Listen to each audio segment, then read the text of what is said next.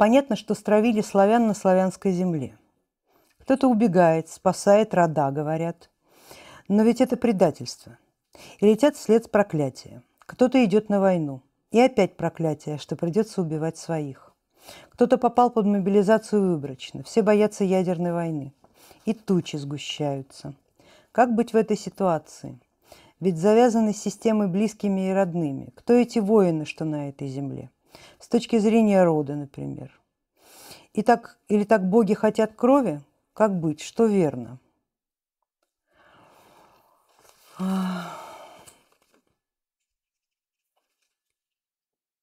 Ну вот еще тоже похожий вопрос от коллеги.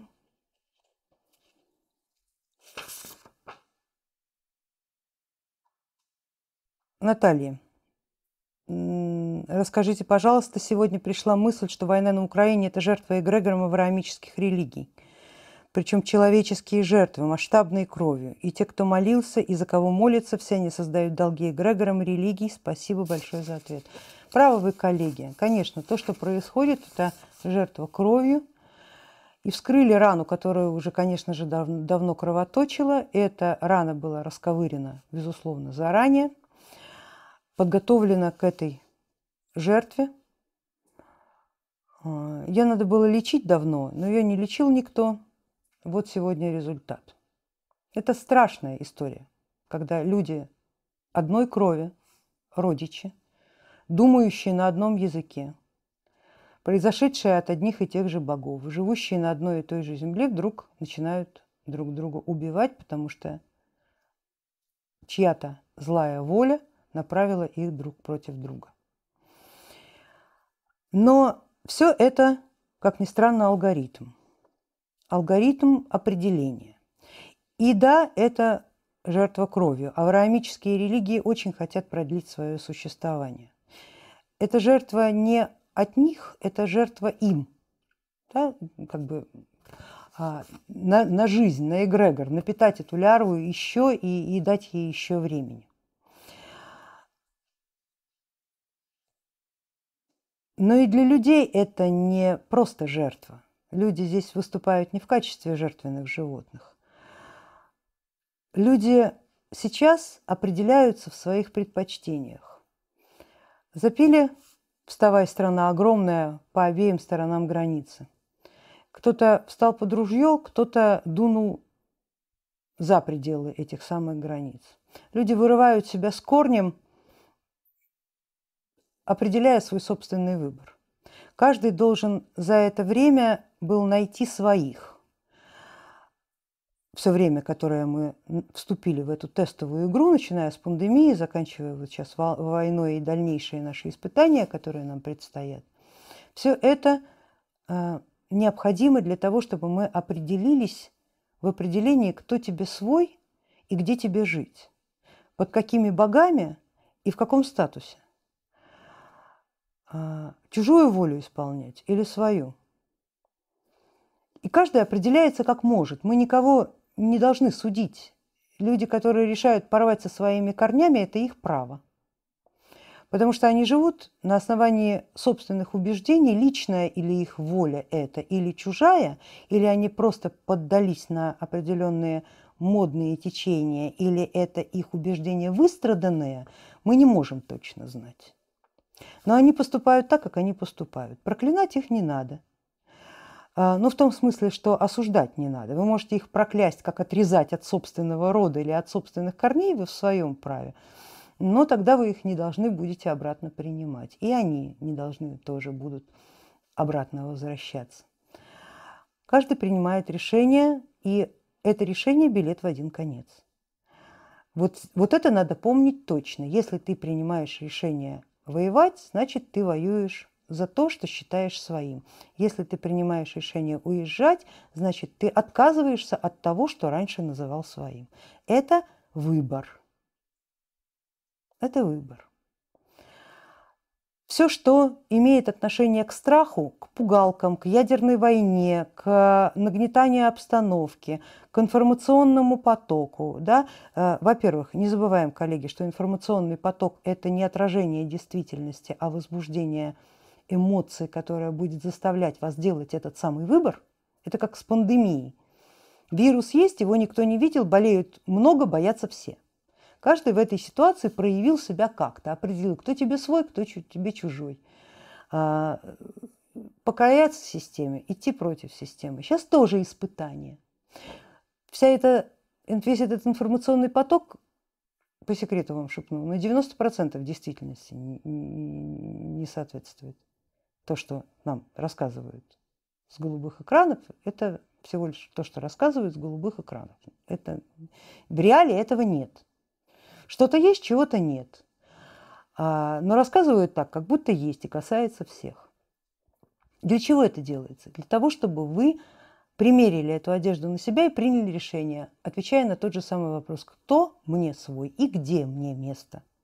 Пока вам предлагают выбор. Видите, даже границы открыли. Кому-то еще несколько лет назад в эту Европу было не пробиться. Визы не давали, поехать было невозможно, временные лаги и так далее. Сейчас, пожалуйста, езжай ты куда хочешь, хоть с документами, хоть без них. Когда такое было? А кто-то нет, кто-то говорит, мне хоть с документами, хоть без документов, мне вашу за границу и с деньгами не нать, и за деньги не нать. Вот мой дом, вот моя рябина, вот мой дуб, а вот мой шарик, в смысле песик. Здесь мы будем жить, вне зависимости ни от чего. Каждый принимает выбор свой. Все это нужно для того, чтобы вы сделали выбор –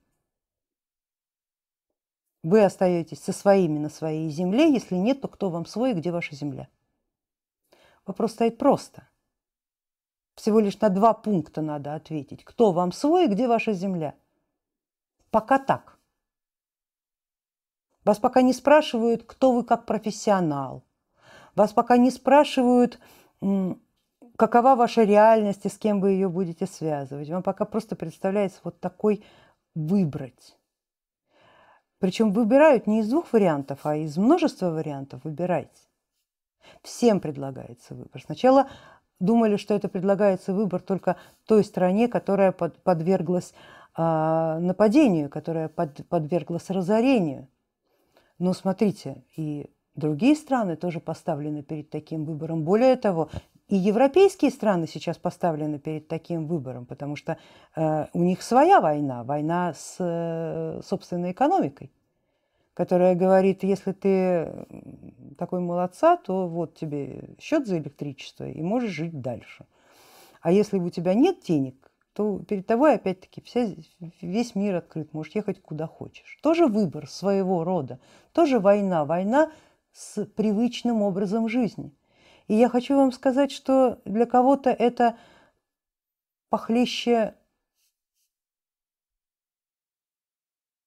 пролитой крови, потому что для них это тоже рушится, для кого-то тоже рушится вся жизнь, точно так же для тех, у кого кто лишился своего дома и вынужден был бежать на другую землю. У каждого свое горе внутреннее, и каждый переживает его свое внутреннее горе по-своему. И нельзя сказать, что одно горе горше другого. М-м. Нет. И будут еще испытания. Это еще не все, коллеги.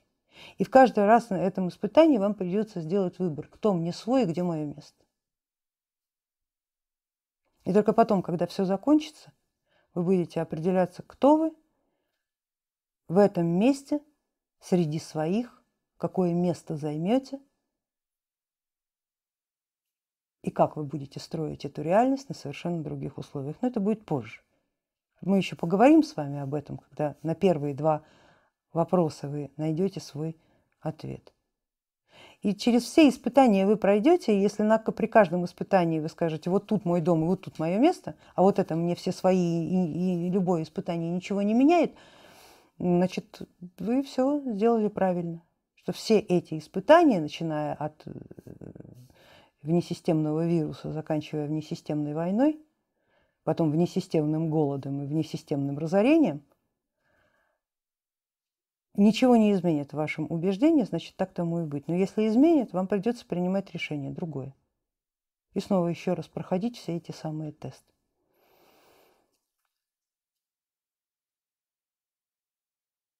Это очень жестокая игра. Но система переходит на другие рельсы, и система говорит, я исполню все ваши желания, даже если эти ваши желания были выражены в виде страхов, в виде сомнений, в виде невостребованных слов, которые вы когда-то произносили, думали, мечтали, предполагая, что этого вообще никогда не будет, что эти все ваши мечталки – это всего лишь хотелки. И что на самом деле хотеть не вредно, вредно не хотеть. И вдруг выясняется, что все мечты исполняются. Думали ли взрослые дяди и тети, ну в основном дяди, что их любовь к игре в танчики может проявиться в реальной жизни? А наблюдение за ток-шоу в течение восьми лет о, войны, о войне на Донбассе а, и любовь к этим ток-шоу попросит и предложит им поучаствовать во всем этом в реале. А то на диванах все стратегии, но реальность-то она не оценивает людей критически. Она говорит, ты так много времени вложил в эту идею, что, наверное, ты ее хочешь. Наверное, ты об этом мечтаешь. А я такая тупая реальность, понимаешь, все время тебя в этом деле ограничиваю. Так вот, нет, не ограничиваю. Если вам очень сильно хочется жить так, у вас есть возможность принять мой долг перед вами в виде этих жизненных обстоятельств. А то, что этим воспользовалась очень прозорливая авраамическая система, ну так она всегда так делала. Все религиозные войны, все войны между народами а, всегда использовались ею для собственной выгоды. И тоже об этом не забывайте. Задавайте вопрос всегда, моя ли это воля и правду ли мне говорят. Пусть это станет для вас привычкой, обязательной привычкой задавать себе эти вопросы. Вы очень быстро разберетесь в происходящем. Недолгий навык, несколько недель такого постоянного мозгового напряжения самого себя, ничего не воспринимать на веру и пропускать через «я есть», то есть через свои собственные убеждения, всю эту историю, спрашивать себя, не, не, не мое ли это было желание когда-то, то, что я сегодня получаю. Реальность, она же математическая модель, она же не понимает намеков, полунамеков, иронии, сатиры, там опций таких нет. Сильный эмоциональный выброс, подтвержденный, как коллега нам вот описал, трижды, все готово. Желание исполнено. Ей же не записали в алгоритмы, что человек, он очень любит эмоционировать, но не очень любит что-либо делать что у него своеобразное чувство юмора больше похоже на степ над самим собой и на самопровокацию, чем действительно на самом деле желание, намерение, цели. Человек не умеет цели полагать, он, как правило, этому не учится, он умеет разбрызгивать свой грязный астрал в окружающее пространство, думая, что в принципе этого достаточно для того, чтобы жить дальше. Но закон сохранения энергии говорит, что этот астрал никуда не девается. Он копится, копится, копится вокруг него. Формируется суперлярва, формируются энергоинформационные пакеты. Рано или поздно эти пакеты обрастают плотью, кровью, становятся разумны. И превращается то, что происходит с колдуном, который кричит свою силу. Только человеку это выполняет его самые грязные, самые паскудные, самые низменные желания. Но реальность это ведь все равно. Она же не обладает пониманием, низменное это желание или высокое. Сильная эмоция, трижды подтвержденная, должна быть реализована. Какие вопросы? Это программа. Что касается общей ситуации, ну, по поводу иллюзии новостного ряда я вам уже сказала – и чтобы вы фильтровали то, что оттуда идет. Потому что это поможет вам более нормально и более магически осознанно принять то, что будет потом. Понимаете, коллеги, пройдет очень немного времени, совсем немного времени, когда сегодня люди, которые стреляют друг в друга, вдруг повернутся вместе в одну сторону и начнут пулять одновременно в третью. То есть будут уже не противниками, а союзниками. Пройдет очень немного времени. И тогда будет третья правда, общая для них, для всех. И так будет. И если вы будете это понимать, то это не будет для вас ни шоком, ни откровением, а естественным выводом из того, что творится сейчас. Все будет иначе потом. Сегодня мы имеем то, что мы имеем. Плата за собственную глупость, за собственные неосторожно сказанные слова, за высказанные желания, которые сейчас воспринимаются как команда к действию, как программа, обязательная к исполнению. Да, пострадали самые глупые. Самые глупые пострадали. Так уж получилось, что те, кто живут на славянских землях, природно самые сильные, но ментально самые глупые. И поэтому они всегда платят своим. К сожалению, у противников ваших есть определенное убеждение, что с вами так можно поступать, даже в ментальном пространстве. Корень слав в англосаксонском мире переводится как раб.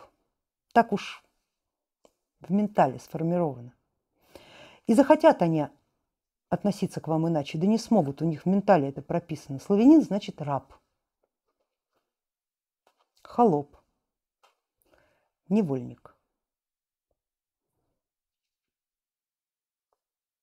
Поэтому, если нужно кого-то и отдать на заклание, то тех, кто в ментале прописан уже как жертва, готовая на заклание. Ведь рабами нужно рассчитываться. Рабами. А рабы уже есть. К сожалению, доверчивость, родственная глупости, скорее детской наивности, которая происходит не то чтобы от недостатка ума, а от избыточной силы, потому что сильный всегда добрый. Но по этой же причине оценивается как глупый, и по сравнению с теми, кто его так оценивает, он именно глупым и является. Когда это рано или поздно это должно закончиться. Рано или поздно это должно прийти осознание. Кто на самом деле дергает за ниточки, заставляя два братских народа проливать кровь друг друга. И что это пророчество, самосбывающее, описанное в Библиях, в Коранах, в Рагнарёк, других книгах, когда брат пройдет на брата, сын на отца, когда мать будет проклинать дочь, и не останется ничего святого, а потом будет три дня зимы –